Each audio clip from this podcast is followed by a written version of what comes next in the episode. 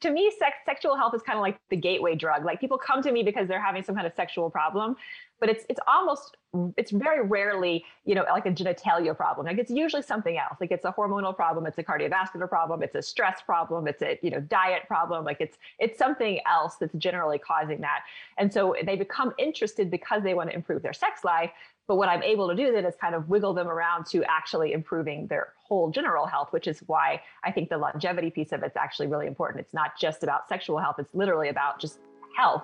Sexual health is just a piece of health, it's just one of the many facets of health. Good afternoon and welcome to the Happy Pear Podcast. Good morning, good evening, too, if you're listening to this time of the day. I'm Dave, and this is my fellow identical twin brother, Stephen James Donald Flynn, and welcome to the Happy Pear Podcast. We're delighted to have you. As always, this is a wonderful opportunity to have a conversation with someone that is to inspire you, to leave takeaways, to make it practical, interesting, and educational. Today, Today we got a wonderful juicy topic. Obviously, it's part of our sex and connection series. Uh, today we talk with a wonderful medical doctor, Dr. Amy Killen. Um, she's amazing, incredibly articulate. We get into the kind of nuts and bolts about, you know, what kind of inhibits our sexual drive, what hormones drive. We talk about menopause, we talk about orgasms, we talk about female orgasms, we talk about the G spot, we, we talk about masturbation. We covered a lot of really interesting topics. And it was very interesting to hear it all from a medical point of view and hear the science on it. And a lot of it came back to lifestyle. There was a lot of it came back to like sex can almost be a function of our health. Anyway, it's a fabulous listen to. I found it so just so useful, so practical, and all in this kind of lovely. Just Amy's fabulous. She really is. And as I said, a lot of it came back to the lifestyle. And on the first of November, we start our Happy Mind Challenge, which is all about forming healthy lifestyle habits. Which will what is it, Dave? Is it is it like a... it's an online course? It's a four week online course. We had twelve hundred people do it last March, and we're running it again because a lot of people were asking about it.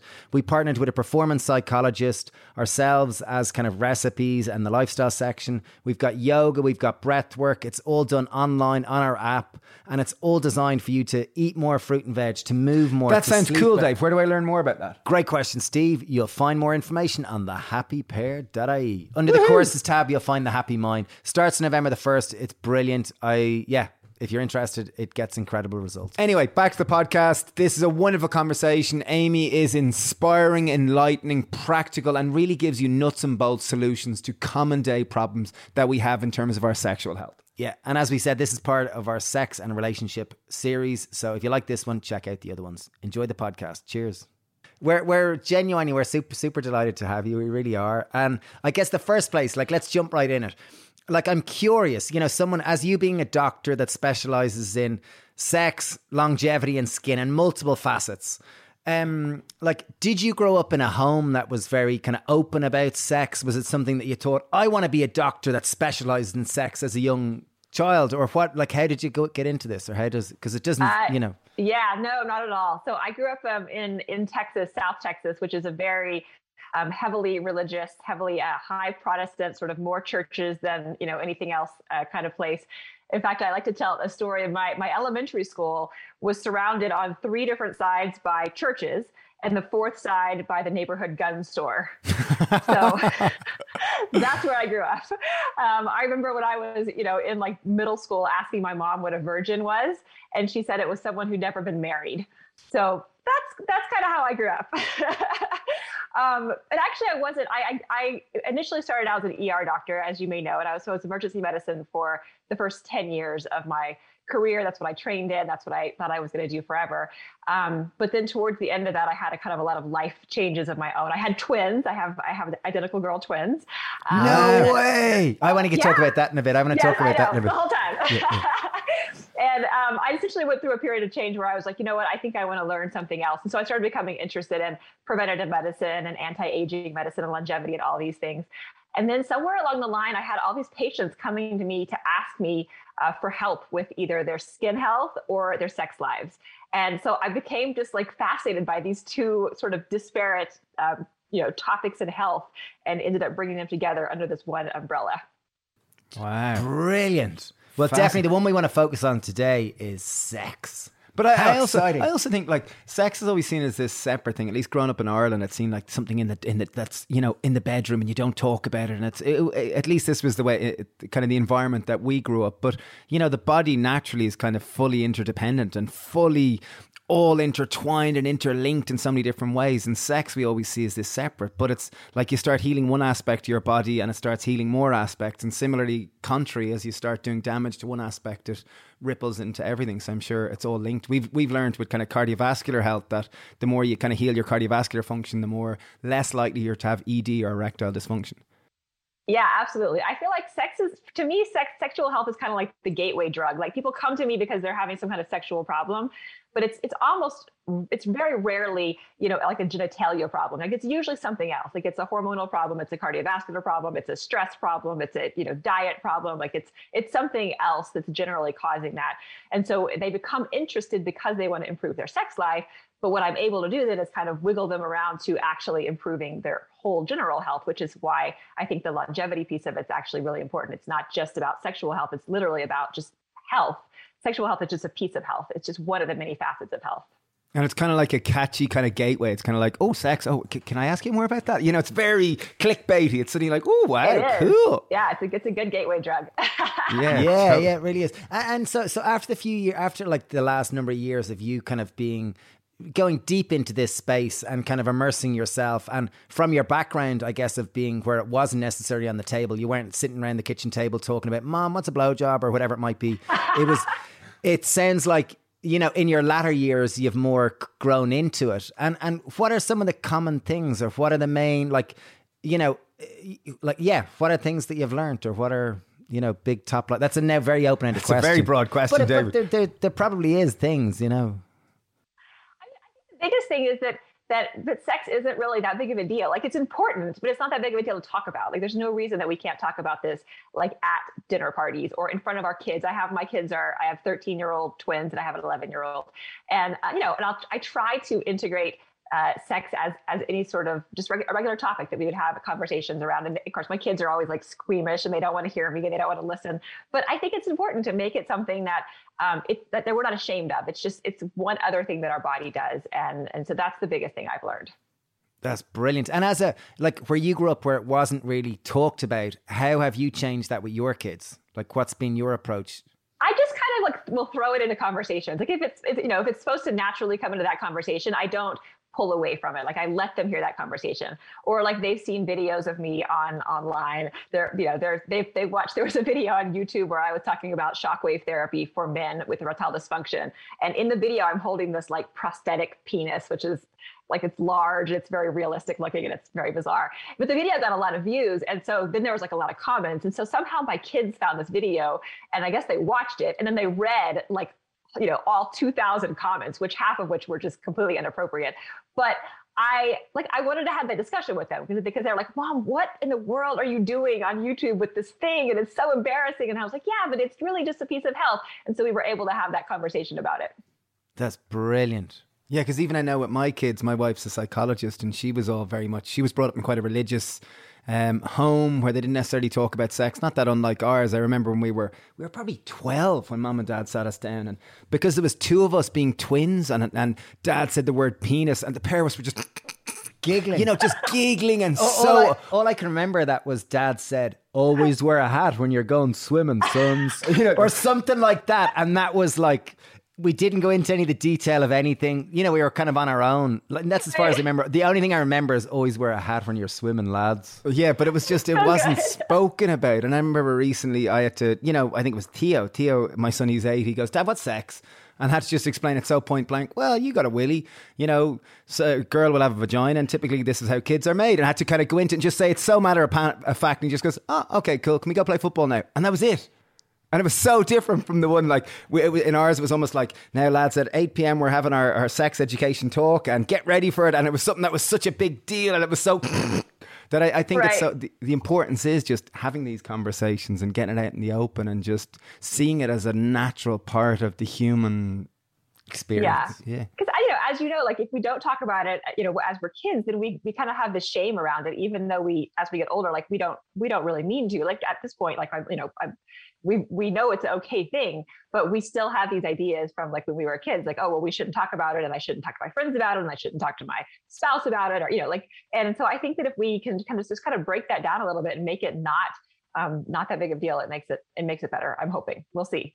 Yeah, yeah, no, yeah, I think, yeah. I, I love it. Oh, okay, down to like you know, so there's all m- most of us are interested in sex and obviously everyone has different appetites and different desires and different interests. You know in terms of health as a doctor like for people that are in a relationship is there kind of a magic number that you find okay people should be having sex 7 times a week for optimum health?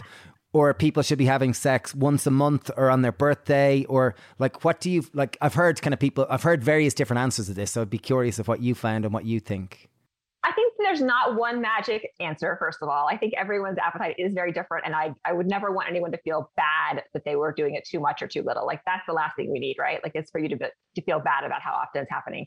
I will say that in the studies that have been done where they look at sex as a measurement of health, you know, and they look at like mortality and sex rates and things like that, what they look at is generally one to two times a week is sort of that that sort of magic number that they're studying. So, like for instance, there was a big Welsh study years ago where they took um, like about a thousand men, and over ten years they just monitored these guys, um, and the ones who were having sex, you know, one to two times a week, had overall a fifty percent reduction in overall mortality during that ten year period compared to men who had, you know, very, very little sex or, or, or much lower uh, doses of sex, if you will. So, and that's the number that I've seen quoted, that I've seen quoted several times, you know, whether it's looking at immune function or blood pressure, you know, control or sleep or things like that is about one to two times a week seems to be a, pretty good uh, thing to aim for. But obviously more is, is great um, and less is fine. It's just that's where that that's where the studies looked at.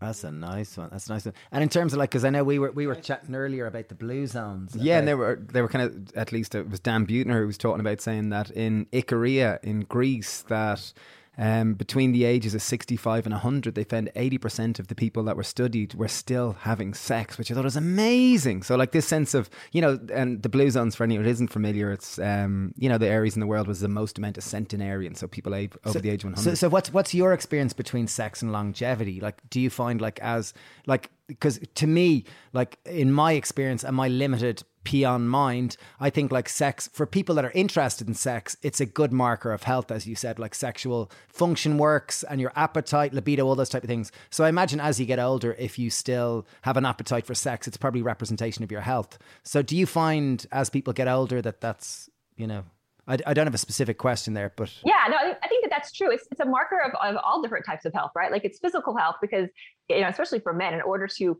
actually you know have intercourse, you have to have pretty decent cardiovascular health. You have to have, you know, ED. When you have ED, it's a, it's a long-term inflammation and all these problems. So you have to be generally healthy as you get older. Um, but it's not just physical health. Like in order to sort of have a good, healthy sexual relationship, you also have to have, you know, pretty good mental health, emotional health, social health, like you know, a decent relationship with your partner or partners. Um, so it's it's kind of a combination of all the healths kind of coming together. So I, you know, in my patients, I, I tend to see people people who are interested in continuing to be able to be healthy um, because they do all of these, you know, health practices and they're they're excited about staying um, staying young for a long time. And so for them, it is it's super important that that they maintain their their sexual health as well as everything else. Cool. Yeah, nice. Cool. I have a good one. Uh, so, so a friend of mine, a, a, fr- a, friend of ours, she's cool and she's super busy. She like lives a really busy life. And she says like, oh yeah, we just schedule our sex. We always schedule our sex. Like this is her and her partner because she says like, if we don't, it doesn't happen. And she says, like, we'll literally put it in the diary because our lives are so busy and things and what, whatever. And she said, then we actually make time for it. And there's like, it seems like there's different schools of thoughts in terms of this that other people like spontaneous sex and the spontaneity of it. But then with modern life, what do you find? What's your experience in terms of this? Or does that completely de- just depend on the, the person? Yeah, it's very dependent. I think that, I think the scheduling is you know t- makes total sense. Like a lot of us have our entire days blocked out. Like I don't know, I'm sure you guys your calendar is just like every single hour you have something that's going on. And, and I know for myself, if I don't schedule it, it, it doesn't happen. Except you know if there's some there's a little bit of leeway on the weekends, but like during the weekdays, there's there's no extra time. So I think if you have a life like that, if you don't schedule it, it may not happen. Um, but you know, obviously, the, the goal would be for to be able to be spontaneous at least sometimes. Um, but that's that's pretty difficult sometimes if we have kids and jobs and all these other things going on. Yeah, that's a nice one. Okay, I've got another one in terms of uh, so a good friend of ours who we used to work with. He's he was a, he's a like he's a proper like man's man. He throws axes. He's like got tattoos all over. He's like he's like you know like women love him, men love him. Like he's a cool dude, really, really cool dude. And he was always he always had the opinion that okay, lads, when I hit forty, I'm going to start testero- testosterone replacement therapy because he said, it, you know, that's what makes you a man. Like testosterone's so important. And he used to say that as you get older, I can't remember what the number was. Every every year over the age of thirty, you use, lose five percent of testosterone or something. Whatever yeah, whatever 1%. kind of study had. And I'm very curious of the role that testosterone has to play in sex because my understanding is that as a man, testosterone is quite important for your you know your sense of libido and various different things. And also in a woman, I've read that it can influence a woman's libido too. Quite so, so I'd love to know more about that. Yeah, testosterone is very important for both men and women. Certainly for men, it's kind of the primary hormone that we talk about, the primary sex hormone. And you're right, starting about age 40, it's going to go down by about 1% per year. But that depends a lot on what, what else you're doing, right? Like we know now our, our population of men in general in the world, testosterone levels are much lower than they used to be 50 years ago. And that's because we're not doing a lot of things that keep testosterone up. So we're not lifting heavy weights, we're not staying active, we're not, you know, we're, we're, we're not, um, we're, we have, we have more more weight and more uh, obesity than we used to. Obviously, we're eating we're eating foods that are not healthy. Um, so there's all of these things that contribute to low testosterone, and, and the environmental uh, things that we choose every day is part of that. Um, but having said that, when you when you have lower testosterone, it does affect. Obviously, it affects your libido. It affects your ability to have erections as well as your interest in sex. Um, but it also affects just like general motivation, like your desire to get up and go to work or your desire to get up and go to the gym. Um, it affects your mood. A lot of men who have low testosterone just kind of feel kind of blah or have like you know depression symptoms. Um, it affects you know all kinds of cardiovascular health and things like that. And and long term, low testosterone um, is a is a big uh, it's a big risk factor for everything from diabetes to obesity to just you know early um, early death from all different causes. So i do think that paying attention to testosterone is important um, ideally using lifestyle you know to to increase testosterone and just making good choices and eating enough protein and exercising and all of these things.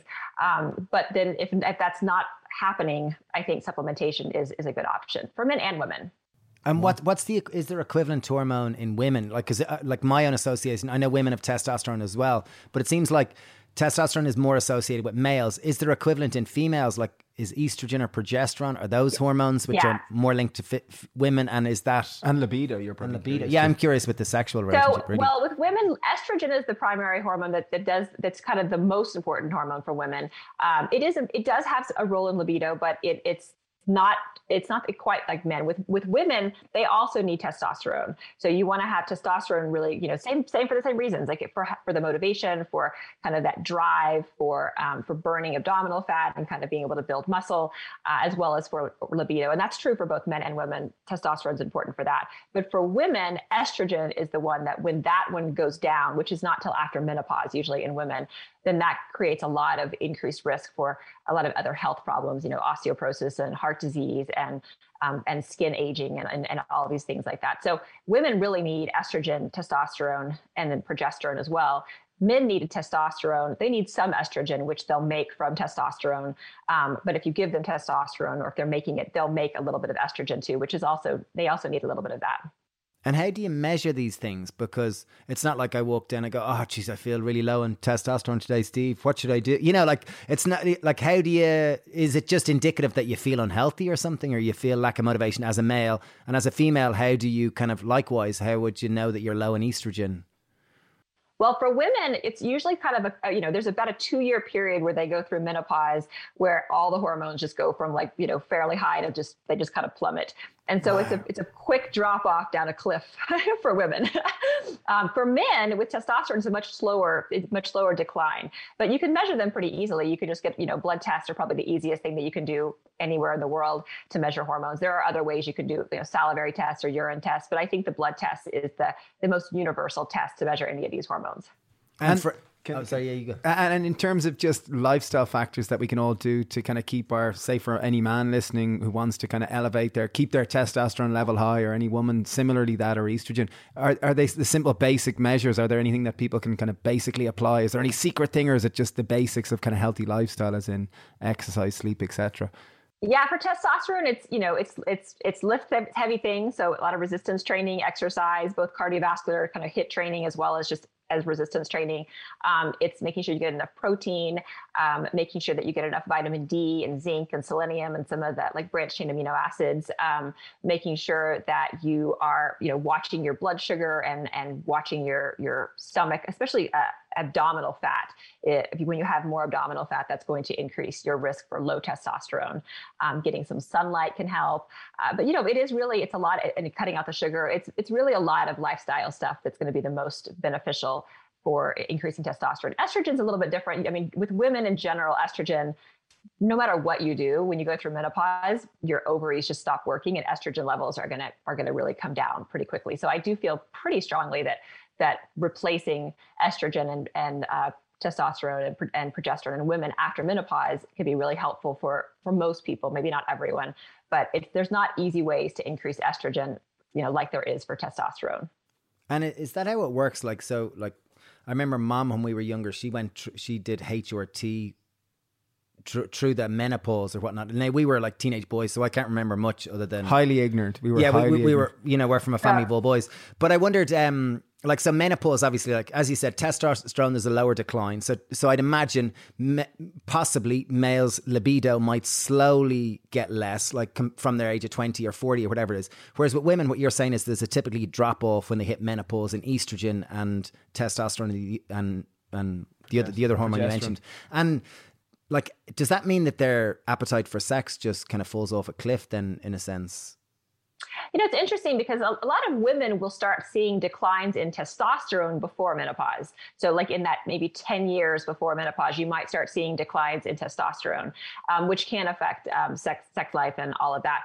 Uh, and some people after menopause will have declines in, in sexual interest for sure, because you lost a lot of hormones. But it's what I see is not so much declines in interest in sex in women after menopause. It's that the the tissues are all changing. When you lose when you lose estrogen, your your vaginal tissues become very different. They, you know, the, the skin, uh, the vaginal uh, the vaginal lining becomes thinner and more irritated and more painful and you lose lubrication. And so it's it all of a sudden things that used to feel good don't feel as good and they're kind of painful if you don't start to supplement either estrogen or, or good lubricants or things like that. So i see a lot of women who still want to keep having sex but because of the changes in their body it doesn't feel quite the same way. And, and yeah, we can, those are, th- there are things that we can do about that. That's not, a, they're, they're easy fixes. Um, but then some women just, yeah, become less interested. It just really depends on the person. Um, but that is, it is a, for men, it's very variable. And for women, it's like, it, you know, kind of hits them all at once. Wow. And then well, does HRT kind of, what does HRT mean? Uh, hormone replacement ter- therapy. Sorry, therapy. Just therapy. Sorry. In Ireland, we're not so good at saying THs, or at least I'm not so good at saying THs.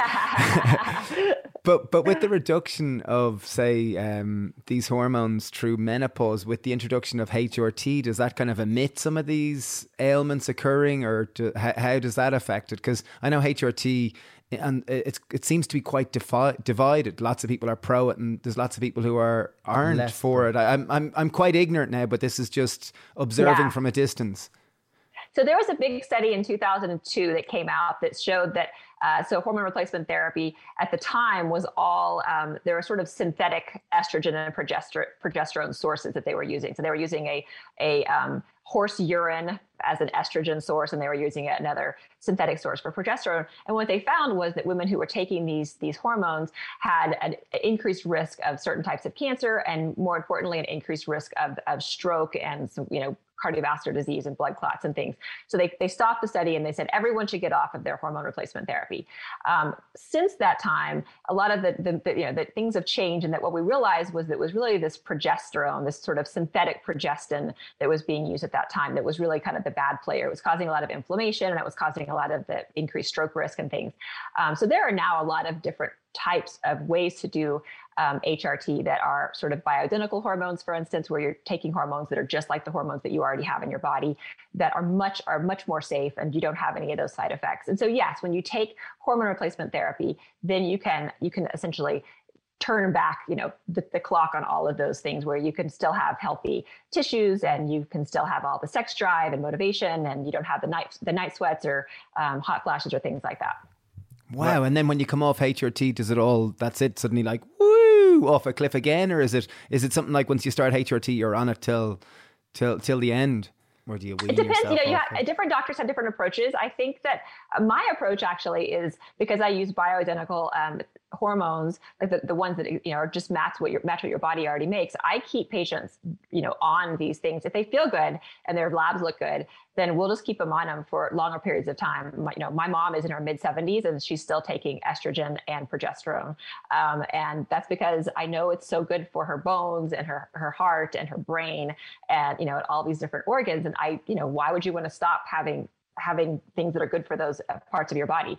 But some doctors will just have have patients on replacement therapy for five years or so, and then they'll kind of take them off of it. And then they, you don't tend to have as many side effects when you come off of it later on for some reason. Like it nearly starts coming into that. Like I remember we, uh, you know, Sergey Young. We spoke with Sergey, uh, and. Sergey, you know, it came up about that kind of point. At, at what point do the ethics of longevity start to come in? At what point are we starting to play? You know, not necessarily God, but the, at what point are we starting to possibly you know go too far and uh, this sounds like this is kind of the start of humans being able to you know increase their life quality and it sounds like it's hugely beneficial in so many different ways yeah, and I think that you know I'm I'm kind of with with Sergey on the idea that we really you know we're obviously trying to promote longevity not just to increase lifespan but to increase health span. So I think that that's the most important thing to start with is can we make people healthier for longer? And I feel like things like hormone replacement, whether that's testosterone or estrogen or progesterone, um, as well as some of the different medications and things that are that are coming online pretty soon, that essentially can help us stay stay healthier longer you know those are all great things they may not prolong our life but if they can keep us you know moving and active and and energetic and healthy then i think that's a that's a win for me and is that something that in men, like I know I've heard of HRT for menopauses, and I've heard someone else using the phrase menopause, you know, and I imagine that refers. I think the first thing does menopause exist? as a doctor, as a doctor, does it exist? And the second part of my question was about HRT for testosterone for males. Yeah, so we call it andropause because androgen is the is basically the andropause. That's a menopause andropause is, uh, is, is the same kind of idea. Again, it's kind of a slower process for men, but yeah, andropause is a real thing. And we, you know, you could do a couple of different things. If, if you're pretty young, like 40s or 50s, and you have low testosterone, then we can give you medications for, you know, that can actually increase your own testosterone production. So it just makes your testes make more testosterone. And that's an option if, you know, if you're pretty, if you're pretty young. As you get older, eventually the testes just stop making very much testosterone. They're just like, ah, I'm tired. This is, I'm getting, you know, I want to rest. Um, and at that point, if you're interested in doing like testosterone uh, replacement therapy, we're actually giving, you know, injections of testosterone or pellets or different things where we give you testosterone to keep your levels up. That becomes the option at that point. And part of me can't help imagining like the old guy going in, getting his testosterone shot, shot and coming out in a nursing home and starting fights.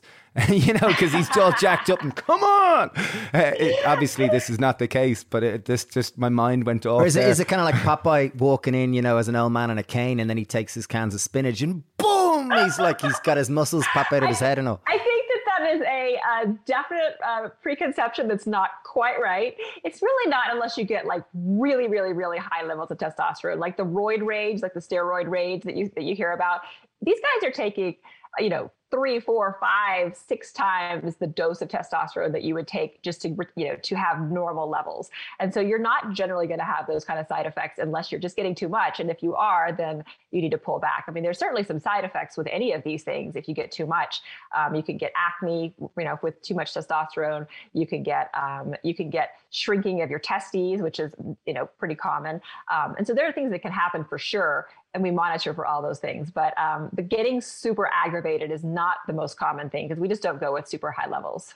Wow, I never thought of testosterone that it comes from the testes. That's where it's made. I never put that link. That's yeah. I'm being stupid here now. Me too, actually. Wait, Okay, I, I want to move it in a different Can I direction. ask Can I- one, one final one on the topic of hormones. Is hormones like I remember it was a friend's dad. He had um, what's it called? Uh, pre, uh, prostate, cancer, and he was taking all sorts of medication that was kind of reducing his testosterone. And he found out it was almost like he watched his dad or his dad's friend kind of almost go through something like a menopause, And he was having emotional bursts, he was having hot flushes, he was much more in touch with his feelings. He'd suddenly, it was almost like his whole personality had changed. And I wonder, is the kind of application of hormone therapy is that a real delicate balance because it seems like it's something that really does have huge effects on the very way we see the world Uh, it, it is a delicate balance, especially for women. With testosterone, it's fairly it's fairly easy to replace testosterone for men, and we can just you know we essentially give testosterone, check levels, and then see how patients are doing. And usually, it's it's pretty easy to do that.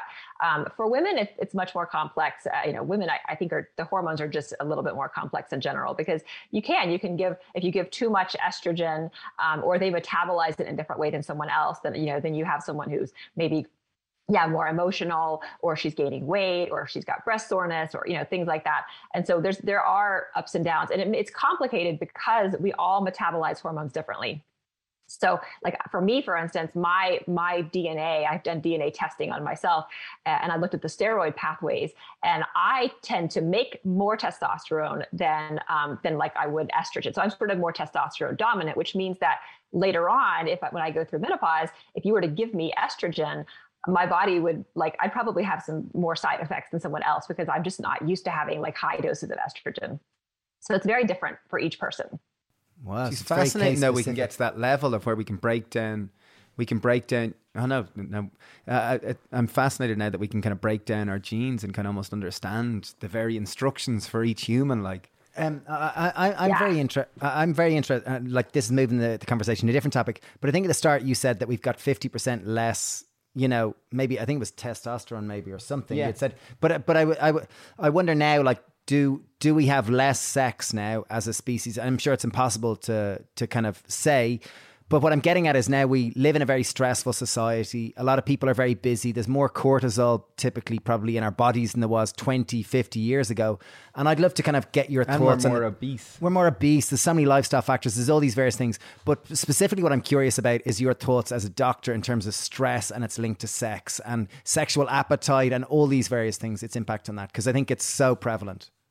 Oh yeah, it's a you it's a great point. The cortisol, you know, cortisol is kind of inversely related to testosterone. So when cortisol goes up, testosterone goes down, and vice versa. Um, and as as you mentioned, you have to have some degree of of relaxation, some degree of sort of rest and relax parasympathetic state um, in order to be ready to have sex. Um, if you think about like our ancestors, uh, you know, the, the hunters and the the cavemen and people like that, you know, the, the guys are not out chasing saber-toothed tigers at, at the same time having sex. Like you're you're doing one thing at a time. Like you're either like stressed and focused and rare, you know, like fight or flight, or you're like at home and you're making baskets and you're having sex. Like it's it's sort of two different things. Um, and so I yeah, I think that there's a lot of evidence that that we're not having as much sex. We're definitely we definitely know that our sperm counts are going down. There's a lot of um, relationships that are sort of you know, there's a lot more of these um, non-sexual marriages uh, where people are married but not having sex, or or like in a lot of countries like Japan, for instance, there's a lot of talk about how the the, the uh, people who are growing up, the young people are just not as interested in sex. Like they're so much more motivated by going out and making money and social media and kind of all these other pressures that are on them that they're not really dating and they're not really having sex as much. Um, so it's an, it's an interesting place to be in, like when we're where we're not having sex as much, our sperm counts are going down. Like there's there's a little bit of a scary like trend happening. I think. Wow. It's So- really so- like moving to the kind of sixth big great extinction that, you know, it's obviously. Zach Bush always talks about that. But what are the, what are the things that you could um like when you're saying it like when you say lifestyle you say it in a general term and how I understand that is like it's eating mo- less processed foods and eating more plant-based. It's obviously as you said parasympathetic. It's like relaxing, it's doing yoga, meditation, whatever. time in lying nature. in the bed having a nap, all that kind of stuff. Making baskets, having sex. I like that line. Like the kind of people making. I make baskets and have sex. I must suggest that. Hey, can we make baskets and have sex tonight? Uh, okay, and then there's then there's obviously sleep because sleep is challenging in modern society. As the founder re- net of Netflix said, like they're not competing against Amazon, they're competing against sleep. So, so we had sleep. That was the third one, and then I think that's all of them. Is it all the main lifestyle ones? Um, exercise, I think, exercise, is obviously yeah, important yeah, as well. Yeah, yeah and make, you know, because that's going to keep you cardiovascularly healthy, um, which obviously blood flow is, is really important for sex as well. But yeah, I think those are the main things. It's, it's what you eat, it's how often you move, it's how you sleep, and it's how you deal with stress, and and and also obviously um, nurturing your your relationships with the, the people that you're going to be having sex with, the person or people, um, and and not uh, not focusing on your work and all that all the time. But yeah, those are the main things I think. It's all the sort of foundational stuff that keeps you healthy is what keeps you sexually healthy. Yeah, it's funny, isn't it, that you don't think about that when people think about, oh, we're talking with a doctor about sex. Oh, wow, this is going to be so exciting about techniques. but really, it's about it's about food and sleep and stress and all those type of things. But but but but even even on the topic of food, because I remember we we work with a cardiologist on our Happy Heart course, and he talks about the importance of nitric oxide and eating foods oh, that are high in nitrates. that are high in nitrates because they help with blood flow and they ha- they help raise things up amongst other things like that. So I'd love to know your thoughts in terms of nitric oxide, foods that are high in nitrates, and what it is. Tell us all about that. Please. I, Please thank I you. love nitric oxide, first of all. Thank you so much for setting me up for this. Um, I love um, yeah, that. so nitric oxide is the main, it's the main hormone that, that, you know, causes vasodilation. So it causes your blood vessels to open up and lets blood go to different areas. So a lot of people will use nitric, you know, high nitric oxide kind of, you know, pre-workouts before they go to the gym to get their muscles all pumped up. But it's also very important for getting erections, which is, high, you know, for men and women for getting blood flow down into those areas. And what happens is about half of your nitric oxide is actually made within your blood vessels. It's made by the blood vessel walls inside. And so as you get older and you start to develop atherosclerosis or plaque in those blood vessels, you can't make as much nitric oxide. So by the time you're 40, you're making about half as much uh, as you were when you were 20 and that just keeps going down down down down down um, and so the problem with that is then you don't have you don't have the blood flow to you know if you want to have sex you can't get the blood where you need to get it um, so that's one of the main causes of erectile dysfunction in men is lack of nitric oxide and that's actually how medications like viagra work is they prevent the breakdown of your nitric oxide for a period of time so it just keeps it around longer but as you can imagine, if you don't have nitric oxide, you, it doesn't matter if you if you stop the breakdown, it's still not going to work. So um, so yeah, so you can get nitric oxide from things like exercise or sunlight or red light therapy. Um, you can get it from hyperbaric oxygen, and then you can get it from food, um, specifically plant-based foods that are high in nitrates, which are going to be things like green leafy vegetables, spinach, arugula, kale, um, beets. Of course, are high in nitrates. Watermelon. Um, so those are all important. But the other two things that people don't always know about is number one is that you have to have healthy bacteria in your mouth to convert the nitrates in food to the next step, which is which is nitrites. Um, and if you use something like like Listerine or antiseptic mouthwash, mouthwash, where you're killing those good bacteria in your mouth, then you lose the ability to make nitric oxide from food. So you can be eating all the spinach that you, you know, all the spinach and beets all day long.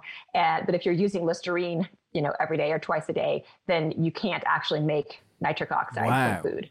So that's kind of important. Um, and then the second, the second step of that happens in your stomach. Um, so the second step of that conversion from nitrate to nitric oxide, it happens with the stomach acid. So you have to have enough stomach acid to then turn the nitrites into nitric oxide. And a lot of people, millions of people, are taking medications that that decrease stomach acid. Um, like you know, we call them proton pump inhibitors or H2 blockers. These are extremely common medications. They take people take them for for acid reflux or heartburn, um, but they get on them and they don't ever stop. They just take them forever. And what they don't know is that they're messing up their body's ability to make nitric oxide from food. And so now you've lost this major source of something that's pretty amazing. So get rid of your, your mouthwash and talk to your doctor about getting rid of your your acid blocking medications. It sounds like there's such a like you know the way sex is something that we all just assume, like all of us assume. Oh, of course, I'm going to have a very healthy appetite to sex, and yes, wonderful. Well, most people, I would imagine, but uh, it seems like there's there's so many in modern day society. There's there's so many things that can get in the way of not to mind the emotional issues and the you know the all those other softer, less tangible sides. You know, Yeah. Yeah, Yeah, it's so fascinating because we all learn about, you know, our, our sexual education happens in what, like eighth grade or something, and we learn about sexually transmitted uh, infections. We learned about pregnancy, and then that that's it. Like we're like, all right, you're good. You know, go off and have sex and be healthy. Um, but no one, they, people don't continue the sexual the sex ed like as we get older. But there's actually a lot to it, and I think that you're right. Like with modern society and sort of the things that are out there, and that and all of the things that can kind of mess us up. There's a lot of things to dodge and obstacles to kind of to go around and work around if we really want to stay sexually healthy. Yeah, there really is. Uh, I, had a, I had a question. Can I, can I, just, one just about? Th- this is one thing just before I forget. Okay, great. Can I just say, of course, because you mentioned ED. We're both excited uh, here. You talked about nitrates and nitric oxide and all in terms of ED, and ED is erectile dysfunction. So that's very much for a male. But obviously, like blood flow, I imagine is just as important in women.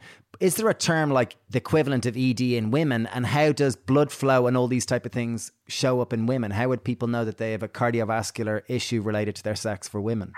It, it, women are trickier. Um, I mean, certainly there are with women when we talk about female sexual dysfunction, there are we talk about you know like like uh, arousal problems or desire problems or orgasmic problems or you know like we kind of break it down to like specifically where the where the problem is.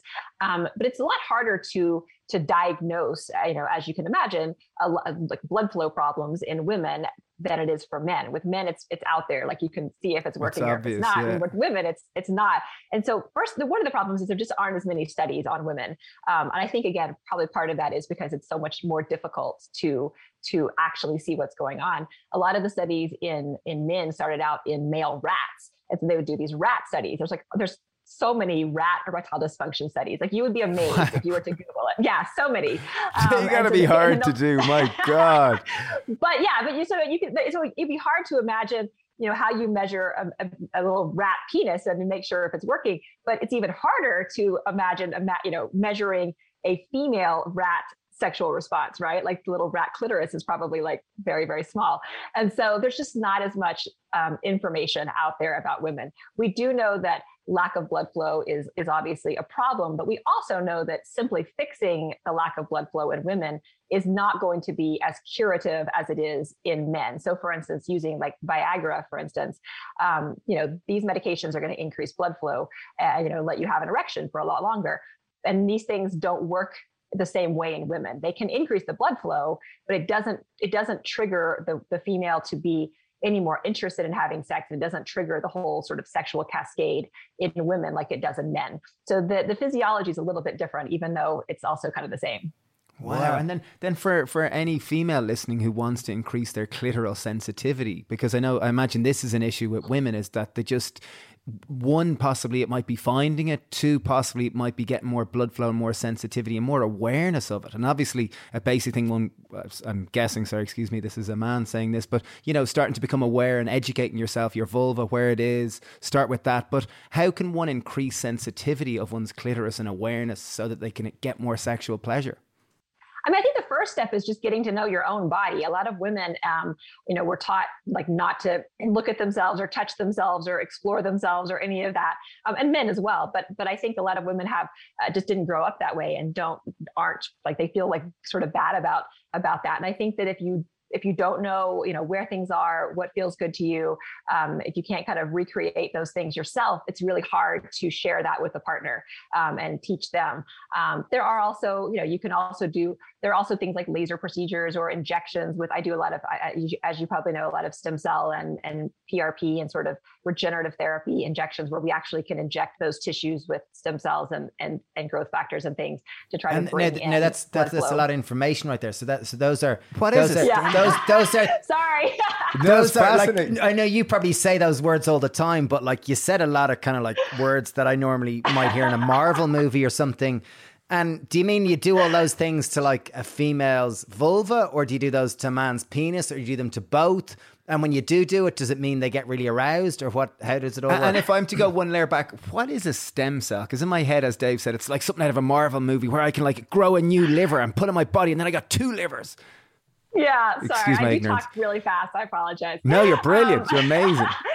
So a stem cell is that they're the cells in your body that are, are responsible for the repair and upkeep of all the different tissues in your body. Um, and they can replicate and then they can also turn into different types of tissue. So you have them everywhere so that when you get injured, the stem cell kind of, you know, gets alerted and is like you know, it signals to other cells, hey, we need to get some more blood flow over here. We need to grow more blood vessels. We need to increase collagen. Like it basically is kind of like the master, the master cell that can, you know, that kind of conducts all of these things. And so we use stem cells, uh, and this is going to be different in different countries, and it's it's certainly different, you know, over overseas as it is in the U.S.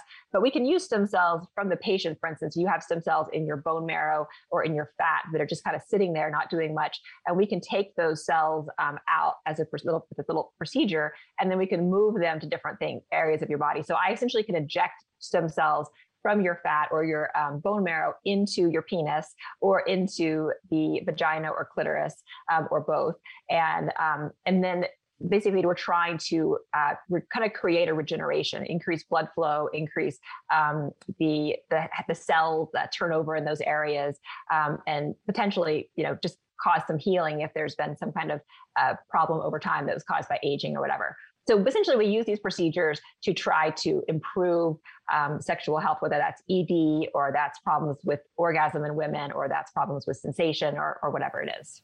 So wow. cool, amazing to hear. Thank you for that. That's that sounds really really cool. I, I, the first thing that comes to my mind is it sore? Like just I, the idea of a needle going into uh, my penis is just like my head just goes oh.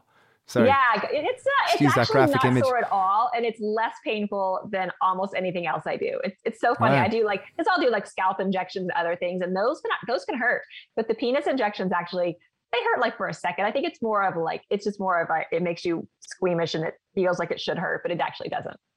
Wow, that one's gas. Um, can I move it back to so say like I, I remember read like I was I was I'm very interested in this topic of sex and relationships and all this type of thing. And I remember reading that like one of the more common things in female sexuality is lack of desire or lack of interest. And I'm just wondering if anyone's listening as a doctor, what are things that someone could do that's listening that kind of goes, okay, those are things that I can relate and I'd like to kind of I'm curious about that. What are things that you might say to your patients on those topics? I mean, I think you start with a good history. You know, a lot of times there's more going on than than anything physical. And you know, I'm not a sex therapist, but if there's if the the source of this could be anything, it could be you know, it could be relationship problems, it could be sexual trauma in the past, it could be feelings of guilt or shame, or you know, there could be a lot of different things that would would warrant talking to a sex therapist or a you know a psychologist.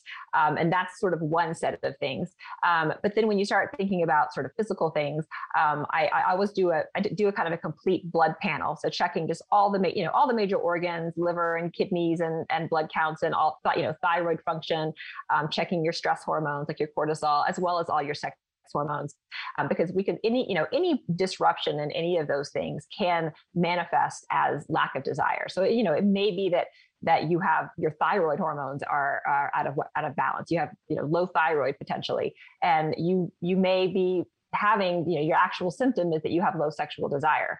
And you wouldn't know that unless you actually checked your your thyroid hormone. So you kind of want to do um, a, a, just a diffuse amount of blood panel. Um, you want to do you know a good physical exam. And then after that if everything's normal then kind of diving into what else you know what else is going on? Like how's your stress? Are you how are you handling your stress? How, how much time are you with your partner? You know are you scheduling sex? Like you know things like that then you can start to kind of fine tune once you once you see that the physical looks pretty good. Ah, okay, good tips there. I like that. Okay, an area which I think is really good to talk about, and I'm very curious of your views on it. Like, do you ever recommend to patients masturbation? Have you ever tried masturbating? How many times day? Do, or no, like, or is that something like in terms of discussing this topic? Like, I remember being teenage boys. It was never. It was always squeamish. No one ever talked about it. You know, and you know, there were jokes that you'd go blind if you kept playing with yourself. You know, and this, all those yeah. Whereas, whereas over the last decade or two, I've certainly known the conversation has shifted. Particularly as males, it was reasonably common. People would talk about wanking and masturbation and this type of thing. It was more common. But I know over the last ten years, the conversation has become a lot more to the forefront in terms of women and pleasuring. I think that word pre- pleasuring is more used rather than masturbation. Could you talk about this and like, do you ever uh, describe it to patients, prescribe it to patients, or uh, yes? Yeah. Please absolutely. That's a great question. Um, so yeah, I, have definitely had patients um, that have come in. Like I've had, I have a, a, a memory of a, a, one woman who came in and was she was like in her 50s and she had you know four or five kids and she'd been married for for a long time but she'd never been able to have an orgasm. And she came to see me because she was wanting one of these, you know, injections, like a, you know, a, a stem cell injection or you know some kind of procedure. Um, but I was talking to her, and as I'm talking to her, I, you know, I realized that she's that she's never she's only like looked at herself once, and that was because another doctor had kind of had kind of made her like like at least you know look at your like genitalia, your vulva, see what's going on. She had never touched herself um, or pleasured herself, as you say, because she had just grown up uh, with religious beliefs that that was that was not okay. And and so even though she'd been with her husband for 20 years, um, she just had never done, done any kind of experimenting. She had no idea, you know, what felt good and what didn't. And so, you know, I just I told her point blank, I'm, you know, I'm not going to do a procedure on you. Like you don't need a needle, you don't need a procedure. You need to spend some time alone with yourself. Like you just need to figure out what feels good, and that involves touching yourself. Whether that involves, you know, I have some um, different. Uh, they're not really. I don't call them vibrators. I call, you know, I have some like uh, pelvic floor sort of devices that that are that are also kind of like vibrators that I'll that I'll prescribe patients um, like this that will help with pelvic floor strengthening and things, but they also can help with just bringing pleasure. And so I, you know, I sent her out and I said, I, you know, I don't I don't want to step on your your religious beliefs, but if you actually want to see improvement in your sex life and in this, you know, your she's having, you know, relationship problems because of it. I said, I think what you need to do is just spend some time with yourself and and and learn what make what makes you feel good. Um, and you know, so I, I do tell patients that I think it's important. And, I don't think that and there's what happened the, to her? What happened to her? Did she um, come back to you, you know, glowing in a couple I of always- weeks? I and don't go, know oh what my, happened to her because I think I'm not sure if she went out and like was like Dave's looking for a doctor is- happy. Well, Yeah. that's that, That's kind in of this weird. Conversation that sounds weird. I know. Yeah. I'm looking for a Walt Disney This, with that patient, I don't know, but a lot of patients, um, they do go out, and if once they have a doctor say you should do this, then they feel better about it. And I think that that's what just that's all they're waiting for. Some of them.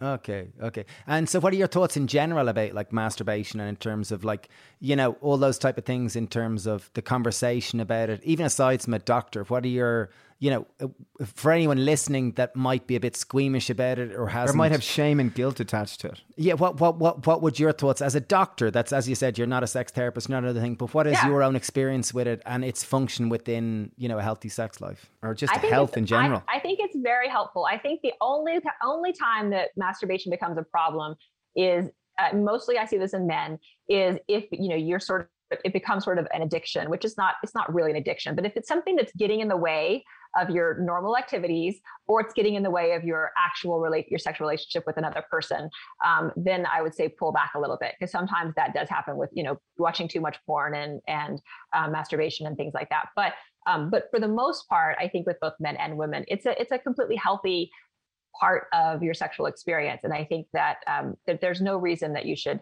be ashamed of it. And from a medical perspective, there's a lot of talk, um, especially in men. I, I there's all these sort of circles of men now who you know don't believe in masturbation, and they're part of this whole movement. Um, and they but they they say that there are all these medical reasons behind not doing it, uh, and really there aren't. There are no there are no significant real medical reasons that you shouldn't be doing this. Um, it, there's it's all kind of garbage. So I say if it feels good and you feel good about it, then then go for it. That's a lovely one because I remember maybe it was in early twenties. I remember someone mentioning I should read this book called The Multi Orgasmic Man, and I remember thinking, Oh, yeah. "Wow, this is it! This is the Bible! This is where I'm going to reach utopia or uh, nirvana via sexual pleasure!" Woohoo! I remember thinking, "This is amazing!" I remember reading it and getting really excited about it. And it was all about saving one's. Not it wasn't all about, but one of the practices was being able to orgasm without ejaculating, and it was often Right. referred to saving your seed. And it was often kind of put forth that, you know, typically a man in his 20s should ejaculate maximum three times a week, in your 40s, once a week, in your 50s, Whatever once, was, those et cetera, numbers et that you're cetera. making. Is there any, is there any, beyond the whole spiritual and the Taoist belief, is there any actual science in terms of the benefits of saving one seed or not ejaculating and having sex? And is there? Can you ejac? Can you orgasm uh, without ejaculation as a male? Yes, you definitely can. You can those those two things are separate. So you can you can orgasm without ejaculating.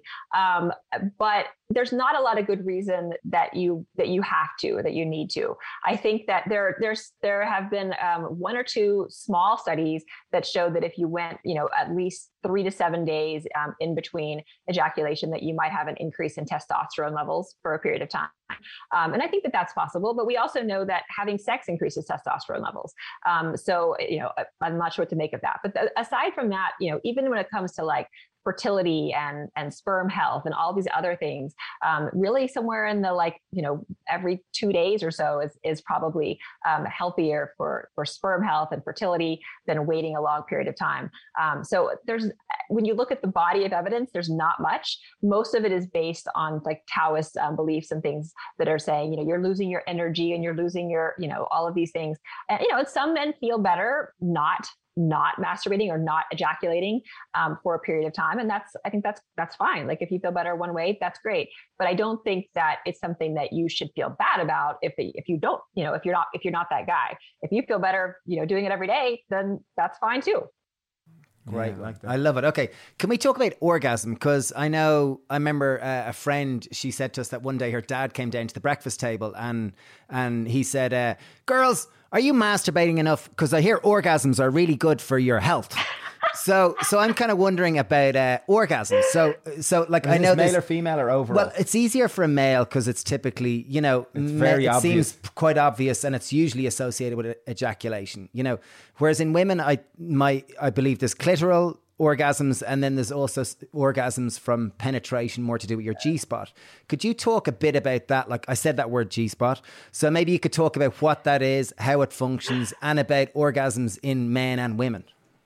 Okay, yeah. So the G spot's actually kind of fascinating because um, there's a lot of debate in the in the medical world on like what the G spot is, whether it's real, first of all, and what it is as far as like what sort of actual tissue it is if it's real. And so there's all these different theories about the G spot. It, it's it's a whole rabbit hole that you can go down. But but a lot of one of the theories is it's just the back of the clitoris. So essentially, the back of the clitoris is kind of meets the top of the you know inside of the vagina in this one spot and it's pretty sensitive so it may be that it's just the back of the clitoris or from part of that clitoral network that's probably the most common thing um, people think of as the g spot um, there's also some glands in, in, there called the skene's glands that have been they're kind of analogous to the prostate gland um, that's in that same area as well and and so some people think it's kind of hitting up against the skene's glands at the g spot um, and then the urethra also there's a whole bunch of like anatomy things but what's interesting about the g spot is that depending on the study that you look at, some people will say that the, the G spot is, you know, like three centimeters inside the vagina.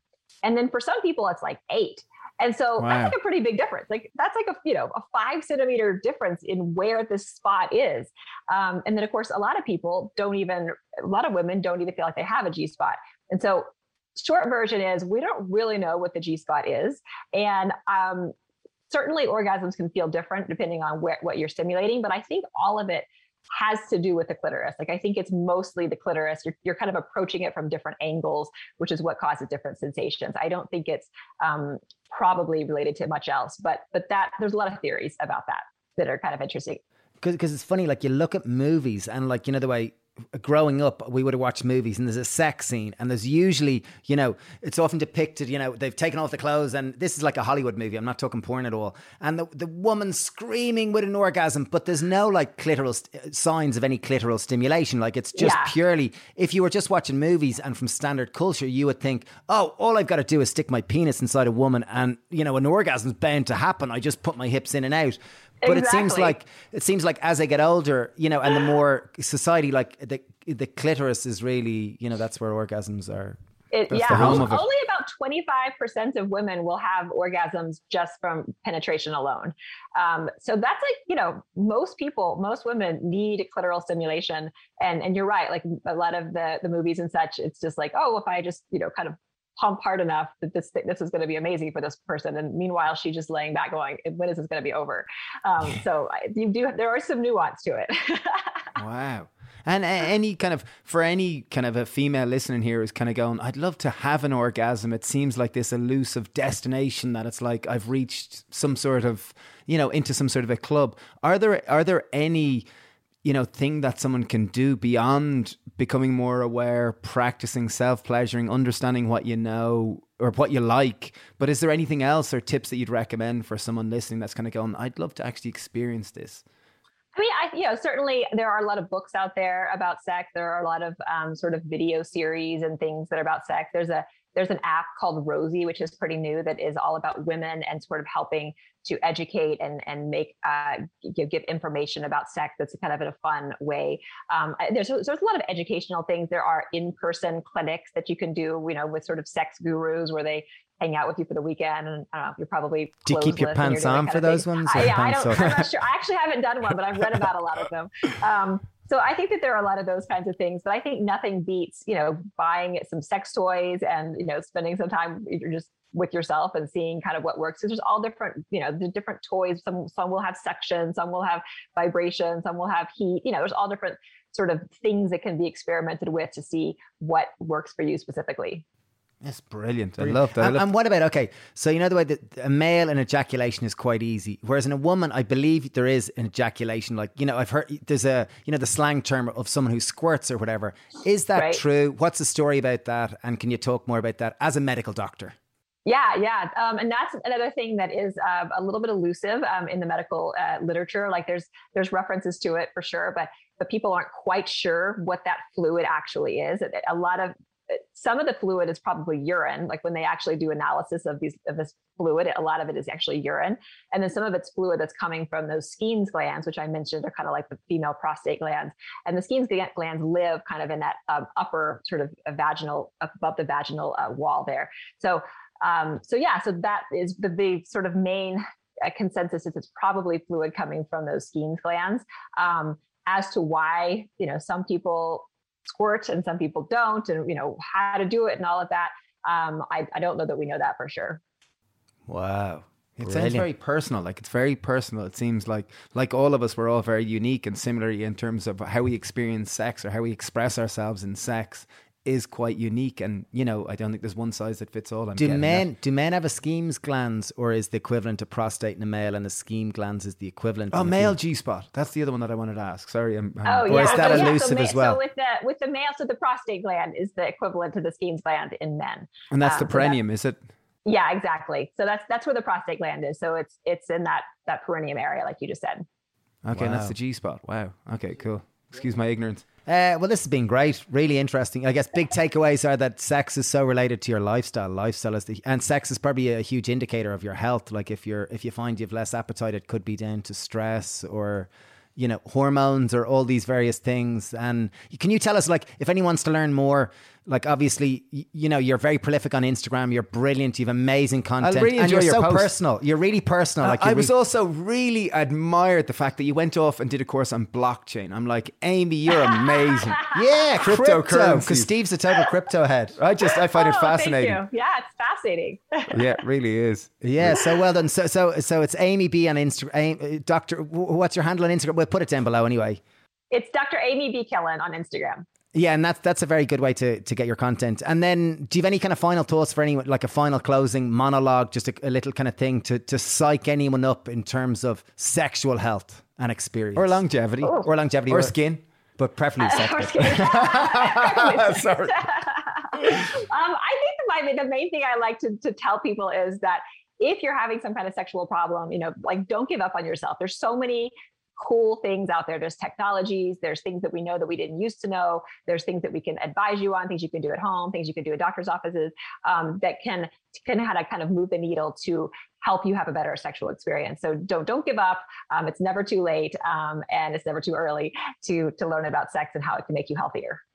Brilliant. You're Amy, fantastic. You're a joy to talk to. Thank you. Thank you so much. Any any where can people obviously Instagram is a place. Is there anywhere else where people can learn more about you?